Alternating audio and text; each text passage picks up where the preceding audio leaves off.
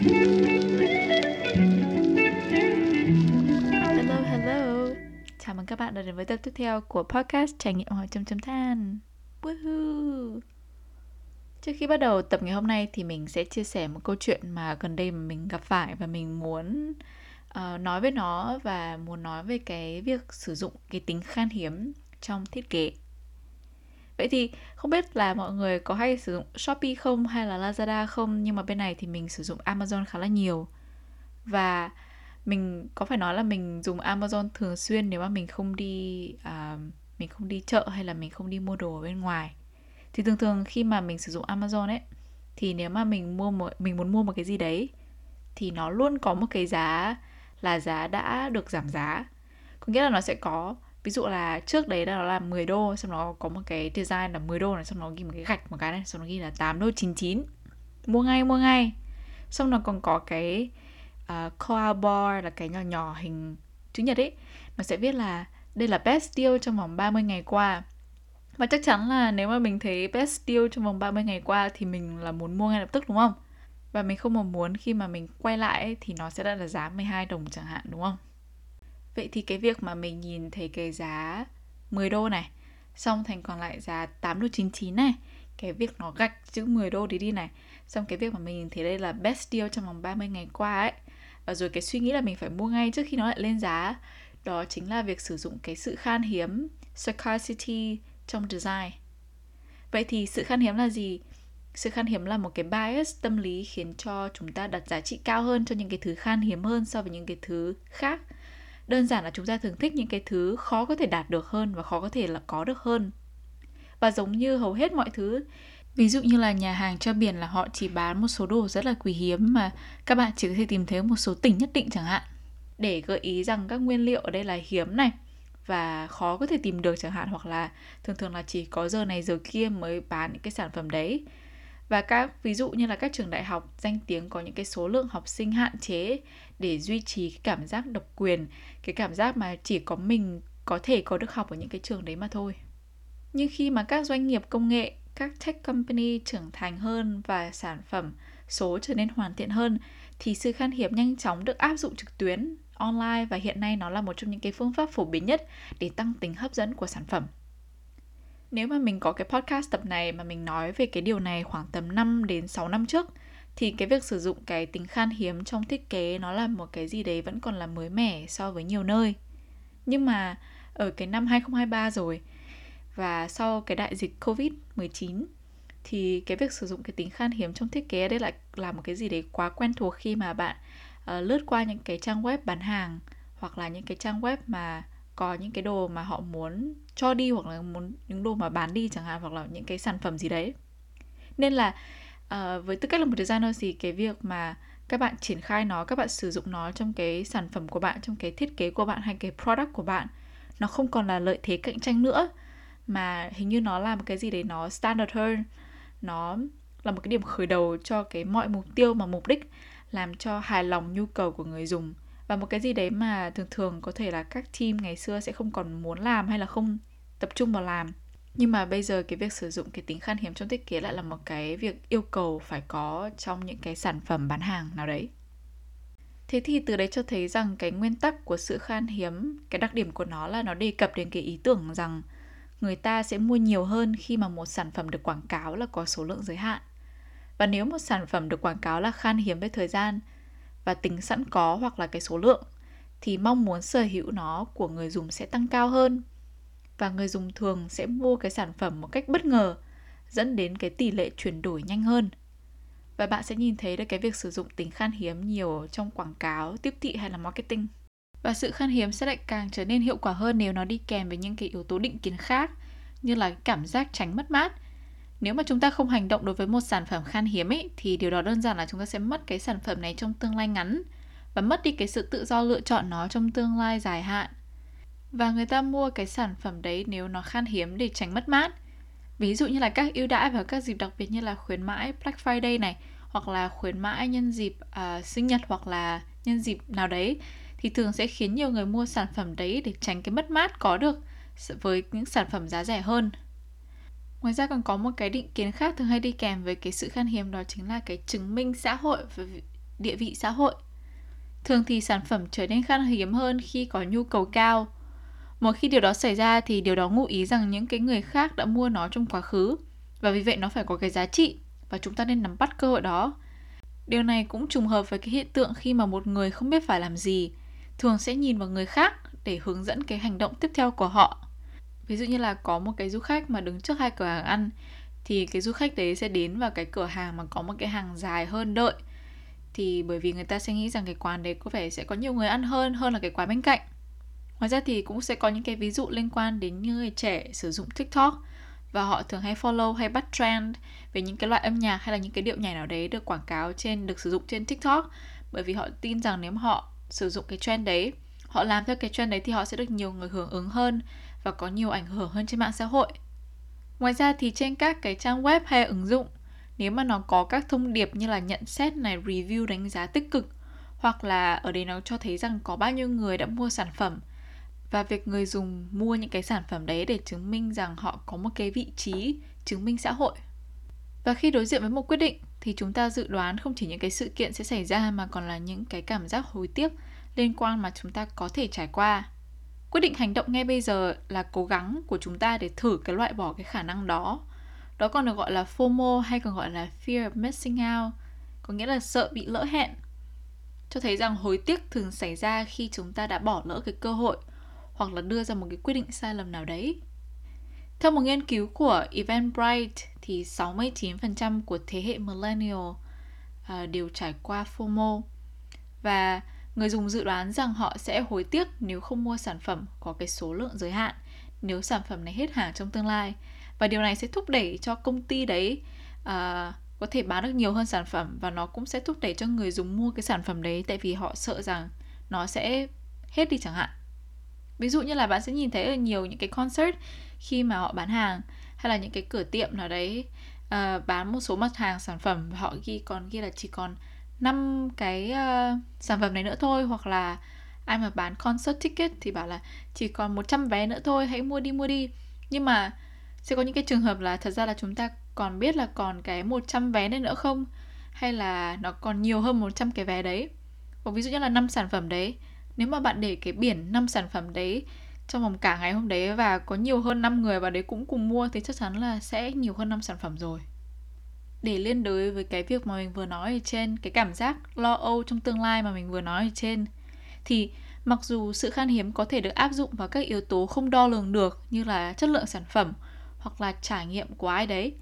thì hiệu ứng của sự khan hiếm mạnh mẽ hơn nhiều khi mà nó được sử dụng vào những cái nguồn tài nguyên có thể đo được như là đồ vật này hoặc là địa điểm. Đó là lý do vì sao mà các trang web như là Amazon này hoặc là Lazada này hoặc là Shopee này hay là Booking.com hoặc là TripAdvisor thúc đẩy và sử dụng nó một cách rộng rãi nhất. Vậy thì dựa trên các cái nguồn tài nguyên có thể đo được như là các sản phẩm này, các đồ vật này hoặc là các vị trí địa điểm này thì có ba hình thức chính của sự khan hiếm. Cái thứ nhất đó là sự khan hiếm về giới hạn về thời gian. Khi thời gian có giới hạn thì nó sẽ tạo ra một cái hạn chót, một cái deadline khiến cho người ta hành động trước khi hết cái thời gian đấy. Và khi hạn chót không được xác định, ví dụ như là nó sắp hết rồi hoặc là chuẩn bị sold out rồi thì người ta không chắc chắn được rằng họ còn có thể có được cái sản phẩm này nữa không trừ khi họ hành động ngay bây giờ. Điều này sẽ tăng áp lực cho người dùng để có thể thực hiện cái hành động đấy ngay lập tức. Nhưng về khía cạnh và góc độ của UX design, à, suy nghĩ cho người dùng, à, đồng cảm cho người dùng thì cái này thiếu đi sự đồng cảm à, từ góc độ của UX. Mình sẽ đưa ra hai ví dụ của hai cái ờ, marketplace như là Amazon và eBay và cái cách mà họ sử dụng design của họ để tăng cái khả năng, tăng cái tính khan hiếm trong cái thiết kế của họ một trong cái đấy là một cái ví dụ tốt và một trong cái đấy là ví dụ xấu thì ví dụ như là với Amazon ấy thì nó có cái giao dịch flash là nó sẽ tồn tại trong vài giờ và nó sẽ hiển thị cái deadline, cái hạn chót mà bạn có thể mua được cái sản phẩm đấy. Ngoài ra thì những cái sản phẩm mà nó được có cái gắn mác đấy thì nó sẽ đi kèm với cái tỷ lệ được yêu cầu bởi người khác, ví dụ như là bao nhiêu người đang giữ cái sản phẩm này trong cái shopping cart của họ để nhằm nổi bật tính cấp bách. Ở đây rằng đúng là Amazon có sử dụng cái tính khan hiếm trong thiết kế của họ, nhưng mà họ cố gắng làm thế nào để uh, minh bạch nhất trong những cái thông tin mà họ có thể đưa ra ví dụ như là thời gian đưa ra là bao nhiêu này deadline là bao nhiêu này có bao nhiêu người cũng đang cầm cái sản phẩm có đang có cái sản phẩm đấy trong cái shopping cart của họ. Một cái ví dụ của cái ebay thì lại là cái ví dụ xấu mà mình recommend có thể mọi người uh, không theo cái đấy hoặc là có thể nghiên cứu xa hơn làm thế nào để khắc phục cái vấn đề. Ví dụ như là nếu mà bạn có giống như ebay thì đối với ebay ấy, thì sản phẩm có thời gian giới hạn được đánh dấu bằng cái biểu tượng màu đỏ. Khi mà các bạn sử dụng màu đỏ trong color palette ấy, thì bạn nào học về color học về UI thì sẽ biết là màu đỏ biểu tượng cho một cái gì đấy uh, negative uh, tiêu cực và có thể nhằm nó sẽ có một cái tai họa gì đấy sẽ diễn ra hoặc có sẽ một cái vấn đề nào đấy sẽ diễn ra nếu mà bạn không thực hiện ngay. Và trong đối với eBay khi mà họ sử dụng cái màu đỏ như thế thì họ đã đã làm quá lên cái cảm giác khan hiếm sẽ có của cái sản phẩm đấy. Và họ còn có cái thẻ là sắp hết nhưng mà nó sẽ không ghi cụ thể là sẽ hết ngày nào và giờ nào và điều đấy sẽ cảm giác như là cái thiết kế này đưa ra nhằm mang tính gian lận à, và không có cái ý thức về sự đồng cảm đối với người dùng. Và hình thức thứ hai của sự khan hiếm đó chính là sự khan hiếm giới hạn về số lượng. Khi mà bạn nêu ra cái sự hạn chế trong việc cung cấp sản phẩm thì người ta sẽ coi như đấy là một mối đe dọa đối với cái sự tự do lựa chọn của họ và từ đấy sẽ kích thích phản ứng đối mặt với cái mối đe dọa. Đấy bằng cách uh, mua ngay cái sản phẩm đấy hoặc là có ngay cái sản phẩm đấy. Theo nghiên cứu thì việc giới hạn số lượng sẽ được coi là hiệu quả hơn là sự khan hiếm về thời gian. Vì sự khan hiếm về số lượng là một thứ gì đấy không thể dự đoán được. Nó hoàn toàn phụ thuộc vào nhu cầu của người dùng chứ không phải là thời gian. Một ví dụ điển hình của sự khan hiếm giới hạn số lượng có nghĩa là khi mà bạn vào những cái trang booking ấy thì ví dụ như là với trang booking.com ấy booking.com ấy thì nếu mà ví dụ bạn tra khoảng thời gian này và với cái mức tiền này thì ở một số khách sạn nó hiển thị trên booking.com ấy nó sẽ cho thấy rằng có bao nhiêu cái phòng ở cái khách sạn A, khách sạn B này có cái mức giá mà bạn đang quan tâm. Thường thường để tận dụng cái tính khan hiếm này thì hay dựa vào cái số lượng data dữ liệu mà trang web ấy có. Nếu đó là một cái cửa hàng bán quần áo thì việc hiển thị các loại kích cỡ, rồi màu sắc và việc một số kích cỡ và màu sắc bán chạy hơn sẽ khiến cho người khác nuối tiếc và muốn mua cái mà bán chạy hơn thay vì nghiên cứu hoặc là xem các loại kích thước hay màu sắc khác có phù hợp với mình hay không. Và loại khan hiếm thứ ba mà mình muốn nhắc đến đó chính là sự khan hiếm giới hạn truy cập. Sự khan hiếm giới hạn truy cập liên quan đến việc hạn chế truy cập và các tính năng, thông tin hoặc là nhóm thông tin hoặc là một khoảng không gian nào đấy. Nghiên cứu cho thấy rằng việc kiểm duyệt sẽ khiến cho người ta đặt một cái vị trí cao hơn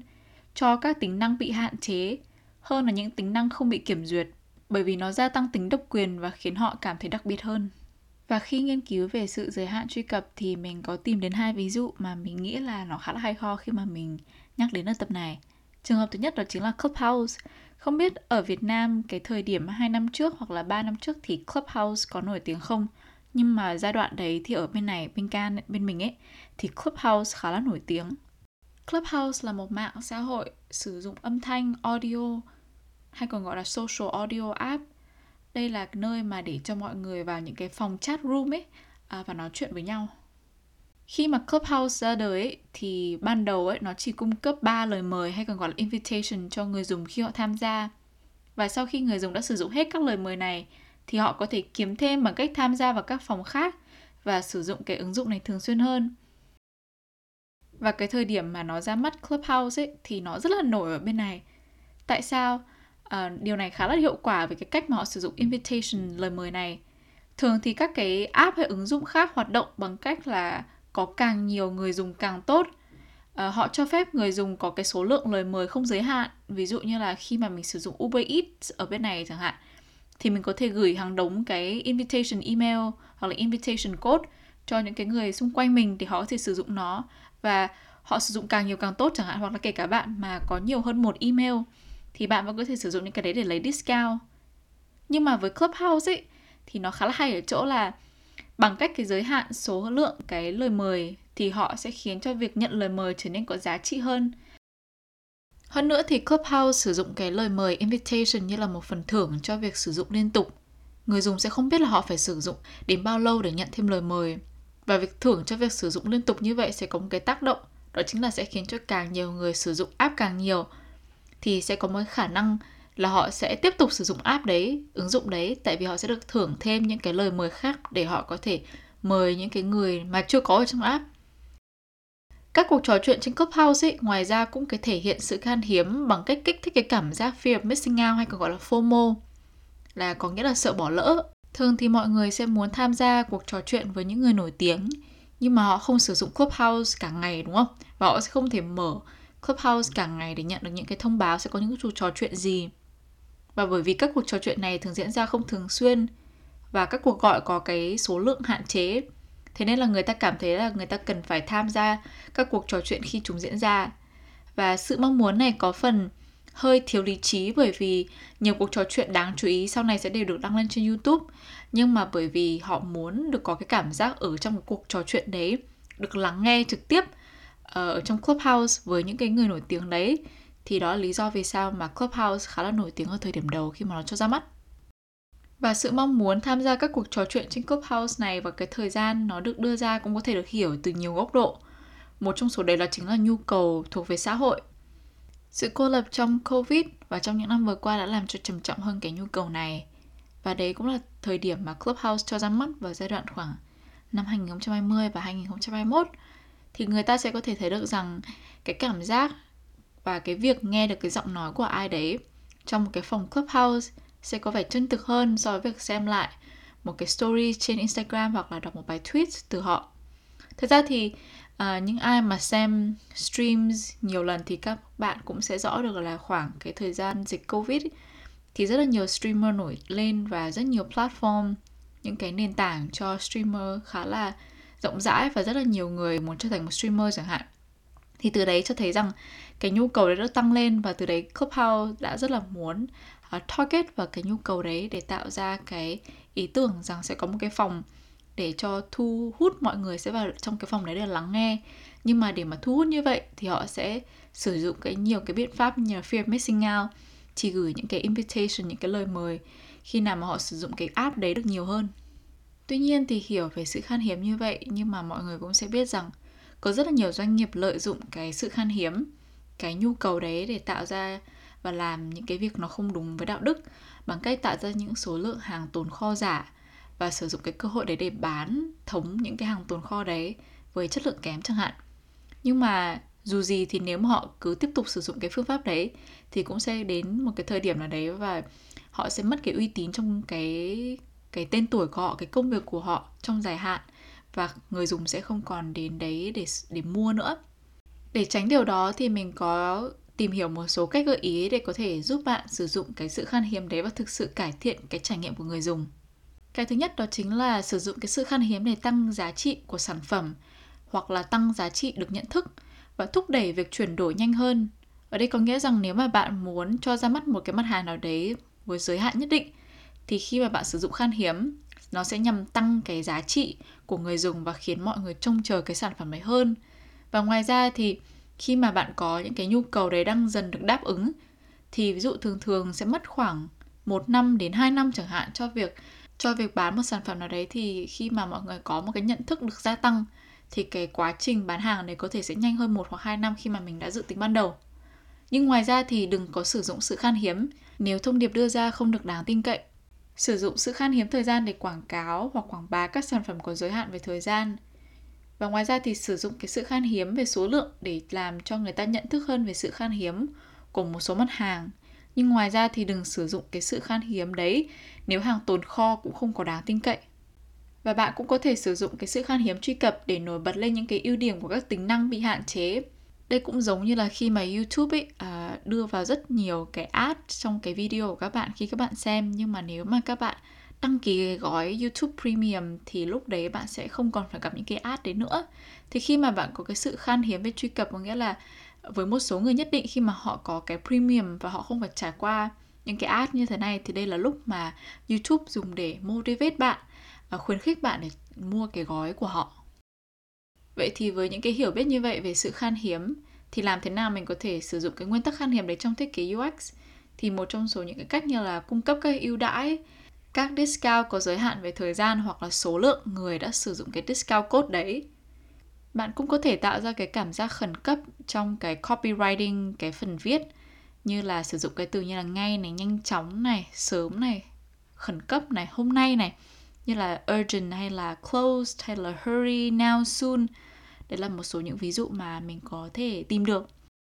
Và một phương thức nữa mà các bạn có thể sử dụng đó chính là phương thức đếm ngược hay còn gọi là countdown timer cho những mặt hàng giảm giá tạm thời